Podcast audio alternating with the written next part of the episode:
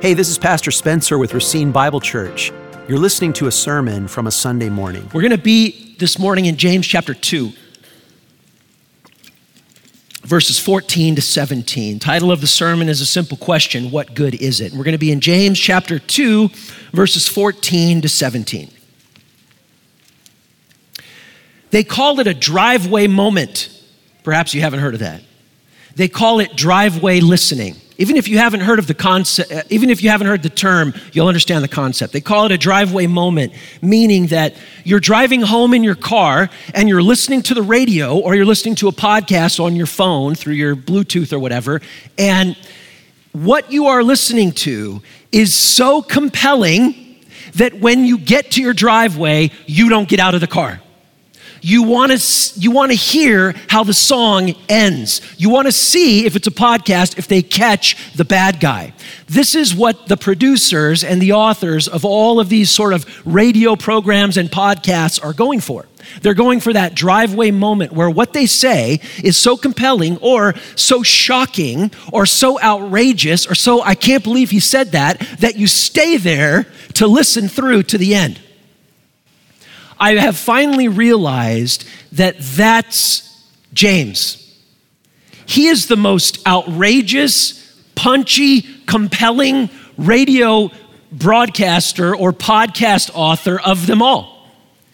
I mean, the, the most successful ones where, where uh, on Facebook or on Twitter or whatever, what drives the likes is some outrageous take that everyone tells everyone else. Can you believe he said that? Can you believe what you see in this video? Look at it, look at it, look at it. This is basically James. James does this over and over.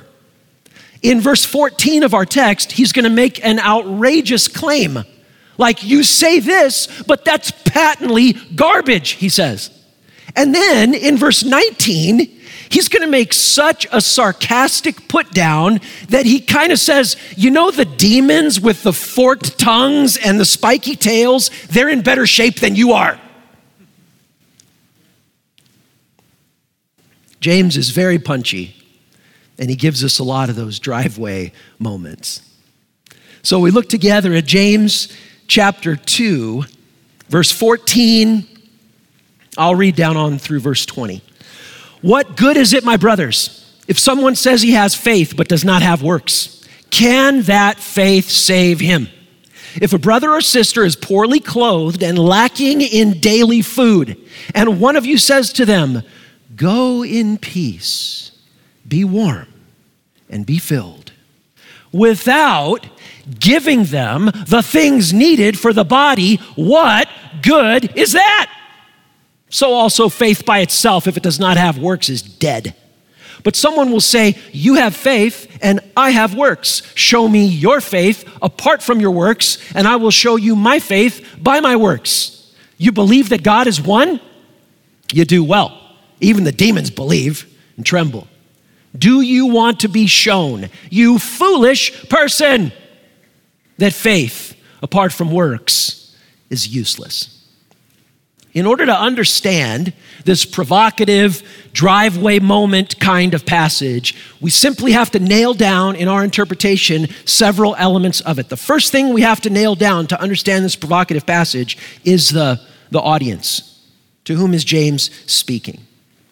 And he says in James chapter 2, verse 14, What good is it my brothers. He says the same thing in verse 1 of the same chapter. My brothers, show no partiality.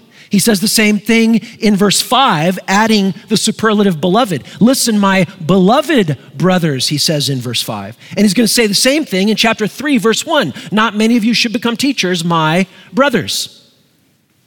His audience is the people who are in the church. When James says to everybody who's assembled in the church, my brothers, he's not making a definitive, declarative statement that I know for a fact that everyone here is born again and has genuine faith.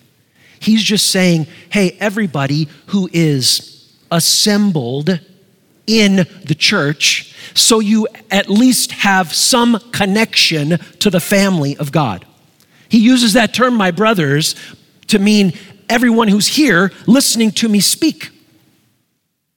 When a pastor up front preaches to the people who are assembled, the only persons to whom the preacher can speak are those persons who are assembled. I can't speak to the people that aren't here. I can only speak to the people that are here. Sometimes you wonder, well, maybe you're one of the people who's here, but you're not really here mentally. Well, that's between you and your caffeine level. That's not my problem. You have to show up ready to go. I've got my game face on.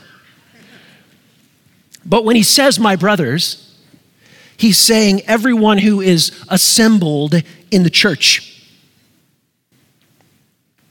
James is here contrasting church members with church members. The important thing to recognize is that James is not contrasting those who are here with those who never come to church. That's the important thing to distinguish here. He's not contrasting those who are in the church with those who never come to church. James is contrasting those church members who profess faith with those church members who profess faith. Only some church members who profess faith have a faith that is credible and visible and actual. And some church members who profess faith have a faith that is professed but is neither credible nor visible nor actual. That's the first help in understanding this passage. That's the key. The contrast is not between believers who say they are believers and unbelievers who say they are unbelievers. That would give us no, like, huh? It wouldn't be provocative to contrast believers who are believers with unbelievers who say they're unbelievers. What makes this passage provocative is we're contrasting believers who say they are believers and have a true faith with a type of believer, so called, who professes faith but does not possess a real, genuine faith.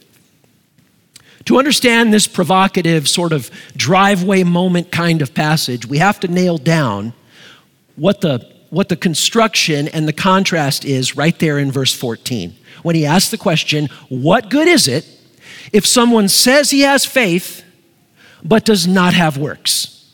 Can that faith save him? Verse 14 ends with a five word question. It doesn't say, Can faith save him? That would be a four word question. It ends with a five, it specifies what kind of faith. It says, Can that faith save him? So, if we understand the construction of the sentence, that will guide us away from misinterpreting this passage. It begins with making a claim. If someone says he has faith, they make the claim, I have faith. They make the statement, I have faith. And the sentence, what the sentence indicates is this if that statement is true, then that would be great. That would be good. It would be good if you say you have faith and you really do have faith. But what the sentence indicates is it will be no good if you make that claim, but that claim has no cash value. It isn't actually credible.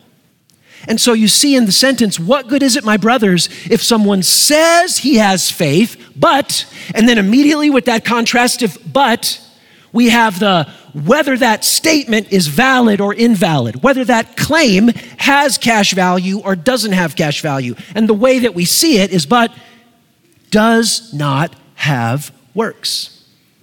The statement can be assessed by looking for actions. The assessment is in the actions or the lack thereof.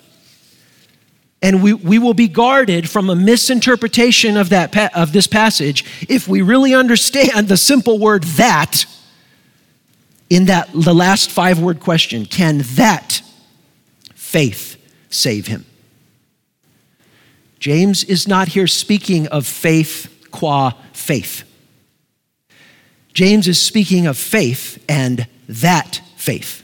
This faith and that faith false faith and true faith. Faith without works, faith with works. So, the saving nature of faith, the saving power of faith, is not denied by James. James has a, a very robust understanding of the importance and the power of faith in Jesus Christ.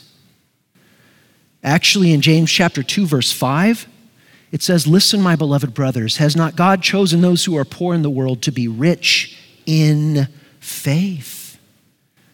It's as if James is saying there of all the gifts that God gives his children, one such gift would be a bank account, but an even greater gift than a bank account would be the gift of being rich in faith. In the very beginning of the book, James said, Count it all joy, my brothers, when you meet trials of various kinds, for you know that the testing of your faith produces steadfastness. There at the very outset of the book, James says faith is so valuable that when faith is tested and strengthened, everything in your life works. If faith is tested and failed, nothing in your life will work. That's what he's saying. James is not down on the importance of faith. James is up on the importance of faith. What James is down with is that faith. Can that faith save him? The that faith being the faith without works. So when it comes to faith, let me let me show you the two primary dangers or the two primary deceptions. The two largest dangers about faith. First, faith has to be placed in something. So the first danger is placing your faith in the wrong something. That's the first danger. Faith has to be in something. So the first danger is placing your faith in the wrong something. The Bible speaks of those who put their faith in wealth. Psalm 49 Those who trust in their wealth will not be saved in the day of calamity. Proverbs 11, verse 28 Those who trust in money will fall, but the godly will always flourish like a green leaf on a thriving tree. The Bible says that you can place your faith in money, and if you do, you're in bad, bad shape. The Bible also says that you could place your faith in people and politicians and princes. Listen to Psalm 146. This is a great psalm. I'm going to read the whole thing. Psalm 146 says you can put your faith in earthly princes. Psalm 146 says, Praise the Lord. Praise the Lord, O my soul. I will praise the Lord as long as I live. I will sing praises to my God while I have my being. Put not your trust in princes Put not your trust in a son of man in whom there's no salvation. When his breath departs, he returns to the earth, and on that very day, all of his plans perish with him. Blessed is the one whose help is the God of Jacob whose hope is in the Lord his God, who made heaven and earth, the sea and all that is in them, who keeps faith forever, who executes justice for the oppressed, who gives food to the hungry. The Lord sets the prisoner free. The Lord opens the eyes of the blind. The Lord lifts up those who are bowed down. The Lord loves righteousness. The Lord watches over the sojourners and upholds the widow and the orphan. But the way of the wicked he brings to ruin. The Lord will reign forever. Your praise, O God, be to to all generations, praise the Lord. Psalm 146 says how foolish it is to put your faith in earthly princes. You put your faith in money, you put your faith in earthly princes. There's a third, this is not an exhaustive list, but the third most common one probably is placing faith in your own mind and your own plans. Placing faith in your own mind and your own plans. You all know Proverbs 3, 5, and 6. It's everybody's favorite verse to say that it is their favorite verse, but it's nobody's favorite verse to actually live. Because to live this verse, you'd have to say no to your favorite person in the world, which is you, and you have a problem with that. Proverbs 3 Trust in the Lord with all your heart do not lean on your own understanding. In all your ways, acknowledge Him, and He will make straight your paths. Be not wise in your own eyes. Fear the Lord and turn away from evil. It'll be healing to your flesh and refreshment to your bones. Proverbs 3, verses 5 through 8. And Proverbs 28, 26, mark this down, beloved. Proverbs 28, 26. Whoever trusts in his own mind is a fool. Whoever trusts in his own mind is a fool but he who heeds wisdom will be delivered. You can place your faith in your own mind, or you can place your faith in the revelation of God Almighty. The one makes you a fool, the other makes you wise. The first danger is having true faith in a false object. Two dangers, two deceptions. The first danger is having true faith in a false object. The second danger is having false faith in the true object. That's what James is getting at here. The second danger is having false faith, that faith, verse 14, that faith, false faith in the true object. And this, we find this throughout the Gospels. I'm not going to turn there and read it, but I'll just paraphrase it. In John chapter 2, Jesus does the first of his signs, and all the people start being impressed by them. And it actually says that the crowds begin to believe in him or have faith in him. And it says in John chapter 2 Jesus did not entrust himself to those who were beginning to believe in him because he knew what was in their hearts, and it wasn't true faith. Says the same thing in even more direct language in John chapter 8. Jesus speaks a mighty sermon and then it says, then it says, Jesus said to those who had believed in him, it says in John 8, Jesus says, to those who had believed in him, you are of your father, the devil. You need to repent, Jesus says, and believe in me. That crowd had that faith from James chapter 2, verse 14. Their faith so called, was going toward the true object, Jesus, but it was false faith. These are the two dangers true faith in the false object, false faith in the true object.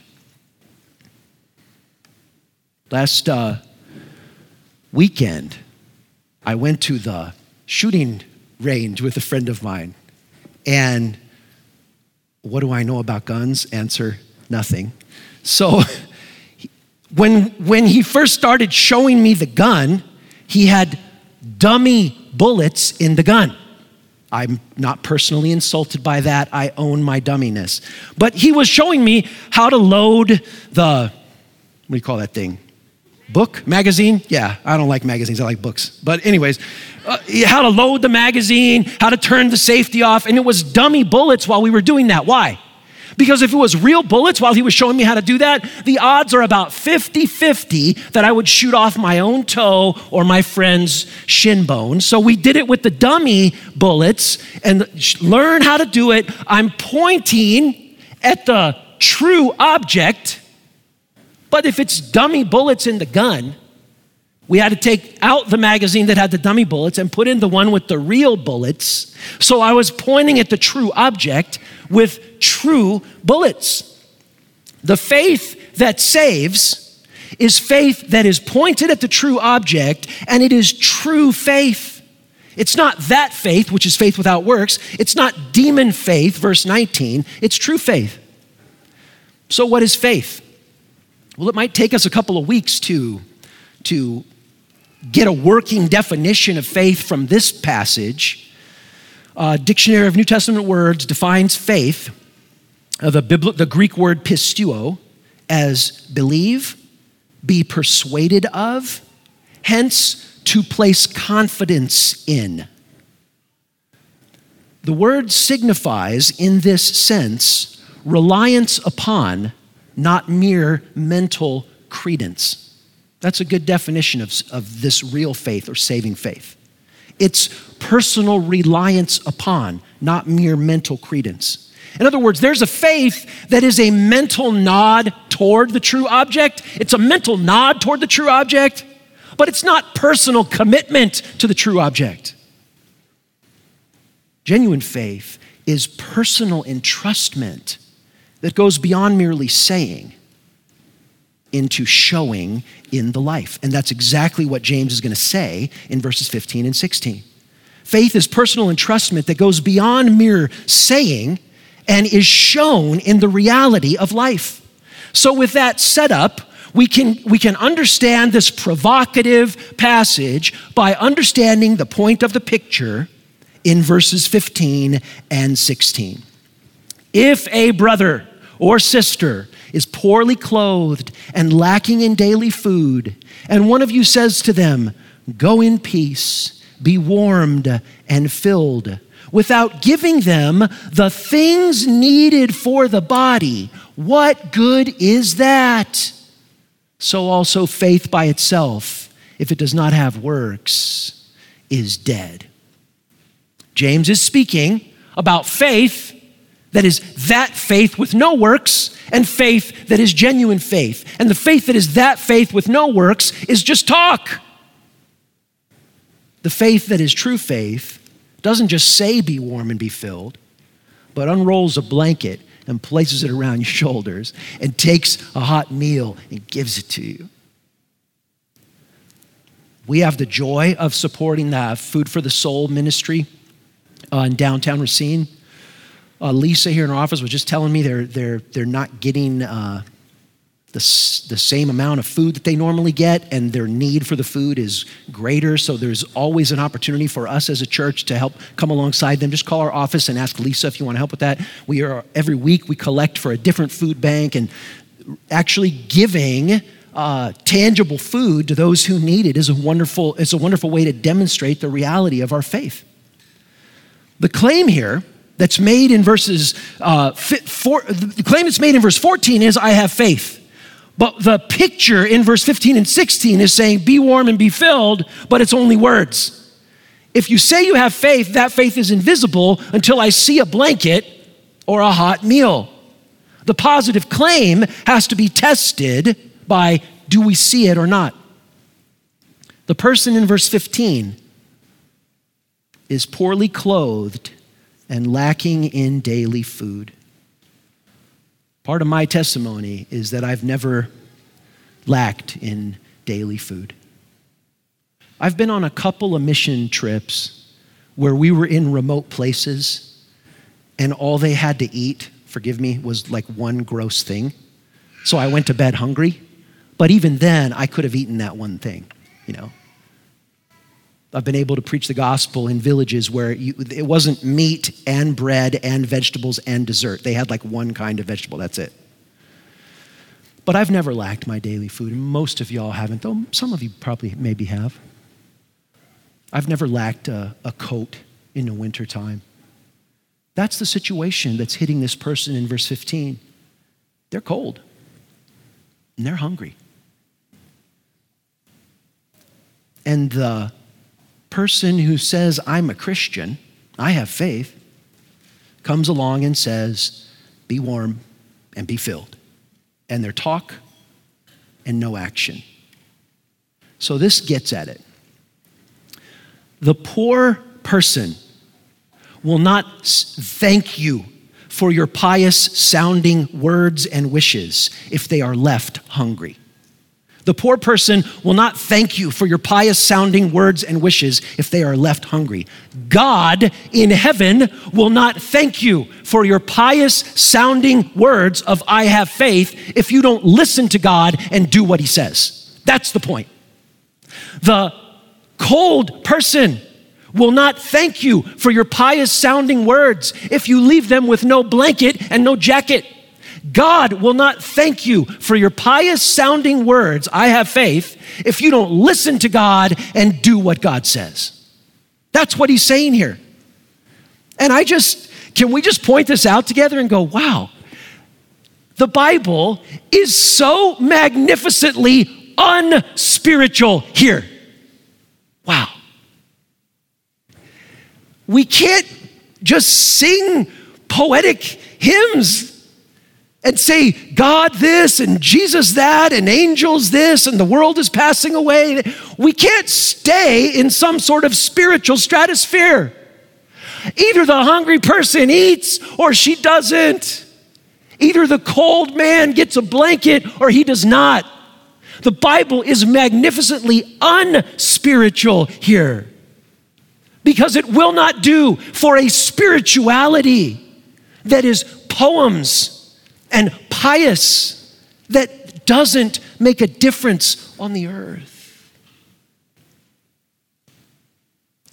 To understand this provocative passage, we're helped away from a false interpretation by understanding together, James isn't saying to be saved, you need to have faith and a lot of good works, and then you'll get saved.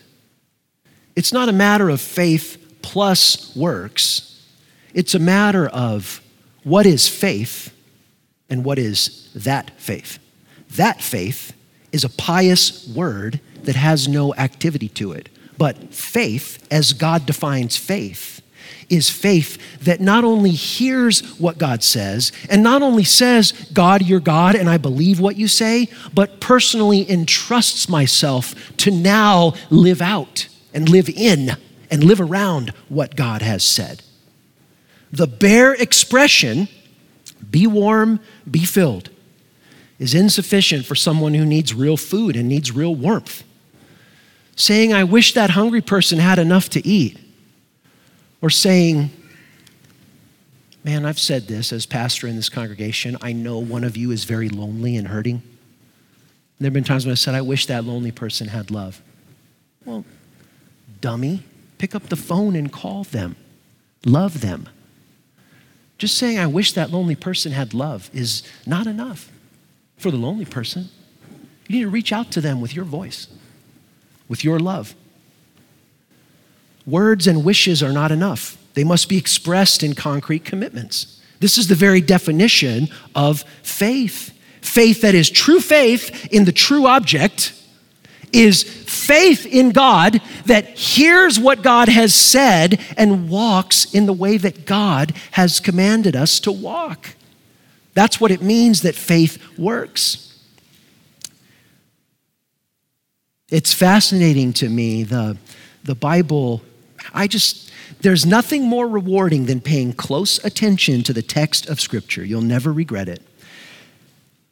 There's a, there's a marvelous kind of literary inclusio here, or kind of a tie back, a bow in the passage, because he says in verse 15 uh, that, that giving clothing and shelter, and then so verses 15 to 17 have a literary tie to, to Rahab in verse 25, who receives the Israelites and she shelters them and she feeds them. And you can't miss the literary parallel between verse 17, so also faith by itself, if it does not have works, is dead, and verse 26, so also the body apart from the spirit is dead. Those are meant to be read together the way that your current senior pastor preaches, it may take us eight months to get to verse 26, but it's meant to be a literary tie to verse 17. Y'all tell me to preach faster, and I just say, be warm and be filled. Uh, what do I care? so let's um, let's bring this, you know, right into your uh, your, your Sunday afternoon, your Monday morning, your time with the Lord tonight, tomorrow morning. To ask the question is my faith real? Do I have true faith in the true object? I guess it would help to say, you know, is faith, is my faith uh, my human work, even to begin with? That's probably the f- foundational question. Is faith a human work? I can say yes. Faith is a human work in the sense that you believing is something you need to do. But I can also say no. Faith is not a human work because it is human in that you do it, but it's not a work. Because saving faith, to be a believer in Jesus, is by its very definition to, to depend on the fact that all the work has been done by Jesus. Faith is a human work in that it's something that human beings have to do, but it is not a human work because faith itself is relying on the work of another. That's what saving faith is. Maybe the best little glimpse at this is that dad in Mark 9 you imagine? you imagine if your child would constantly throw himself into the fire? Or not knowing how to swim, your child would constantly throw himself into the water? How horrifying that would be every day of your life. This demonically oppressed little child and the dad who's desperate comes to Jesus and says, Help me. And then he says, I believe. Oh, help my unbelief. Faith is a human work in the sense that you have to say, I believe, but it is not a human work in the sense that immediately you have to say, Help my unbelief. I believe, I know that my believing is not enough. I know essentially when I come to Jesus, I say, Jesus, I believe in you. And I know that it's only possible for me to believe in you if you help me believe in you. Faith is only possible with the help of the one who is himself the object of our faith. Believing is what we do, but it's not a work because faith is only possible by the agency and activity of the one in whom we place our faith. That's what makes it faith. That's what, that's what glorifies God's sovereignty in our salvation. We can't boast of our faith because our faith itself is dependent on the activity and the agency of the God in whom we place our faith, because He is God and we need Him for every breath, every heartbeat, and every uh, measurement of our faith. Personally, have you relied on God that way to say that your faith is real? So you ask yourself the question Is my faith real? Maybe we could get at it this way. True story. This week, I was driving down Spring Street from my house to my office. Did you know that the speed limit on Spring Street is 50, not 15, you annoying slow drivers. 50. Five zero. The speed limit, let the record state, the speed limit on Spring Street is 50 miles per hour. And I, an extremely busy, important senior pastor, was stuck behind someone who was going 24 miles an hour. And so, being a man of prayer, I said, Lord, I'm not praying for you to curse them and all of their children. I'm sure that's what Darren would do if he was here, but I am not like him, Lord. I am me. I am an important, busy senior pastor with many holy things to do. So, God, just don't judge this person, just get them to move. And their blinker turned on. Click, click, click, click, click, click, click, click. They had a chance to turn, didn't turn. Click, click, click, click, click, click. Had another chance to turn, didn't turn. Click, click, click, click. Third chance to turn, they didn't turn. I realized they have their blinker on, but they have no intention of turning. James says, that blinker, that faith. You're called a brother You've, you have come here and said, I am in Christ Jesus. But I don't see you listening to Jesus. I don't, I don't see you so loved by Jesus that you love others in return. I don't, I don't see that. That's what he's getting at. Don't miss that in this heavy context of obedience, the law that we obey is called right up there in verse 12 and right up there in verse 8 the law of liberty and the law of love. This is not some sort of religious moral arm twisting. I'm not going to believe you're really a Christian until you make this, this, and that change. This is this is, this is the reality of saying, if you have true faith in the true object of faith, the, the, Jesus Christ, then Jesus Christ is so lovely and so beautiful and so perfect that you have become a person who now says, hey, whatever Jesus says about sex, that's what I want and believe. Whatever Jesus says about money, that's what I want and believe. Whatever Jesus says about the tongue, James chapter 3, and my speech, that's what I want and believe. You're transformed from the inside out so that this is not stapling good works outside of an empty profession, but this is fruit and the law of liberty now showing in the way you are liberated from trusting in your own mind and your own will and your own flesh. And by the presence of the Spirit of God within you, now you gloriously run in the way of liberty. True faith is nothing less than believing, and this is so simple. True faith is nothing less than believing I am who God says I am. And this world is what God in His Word says that it is. And living like that. This is true faith anything else is just words that are good for nothing. Let's pray.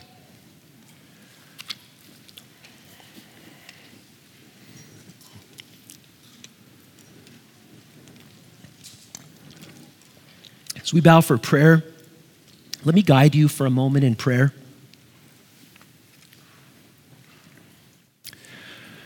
Lord Jesus, help me even now in these 90 seconds of prayer to be a faithful shepherd and not mislead or misdiagnose any of your precious lambs.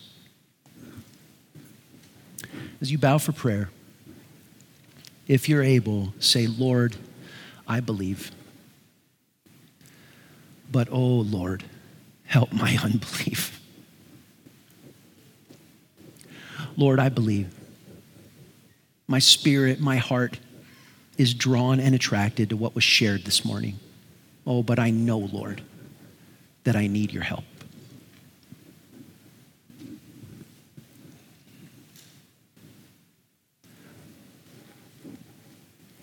Say, Lord, I'm, I'm not trusting in me. I'm done with that. Lord, I'm trusting in Jesus.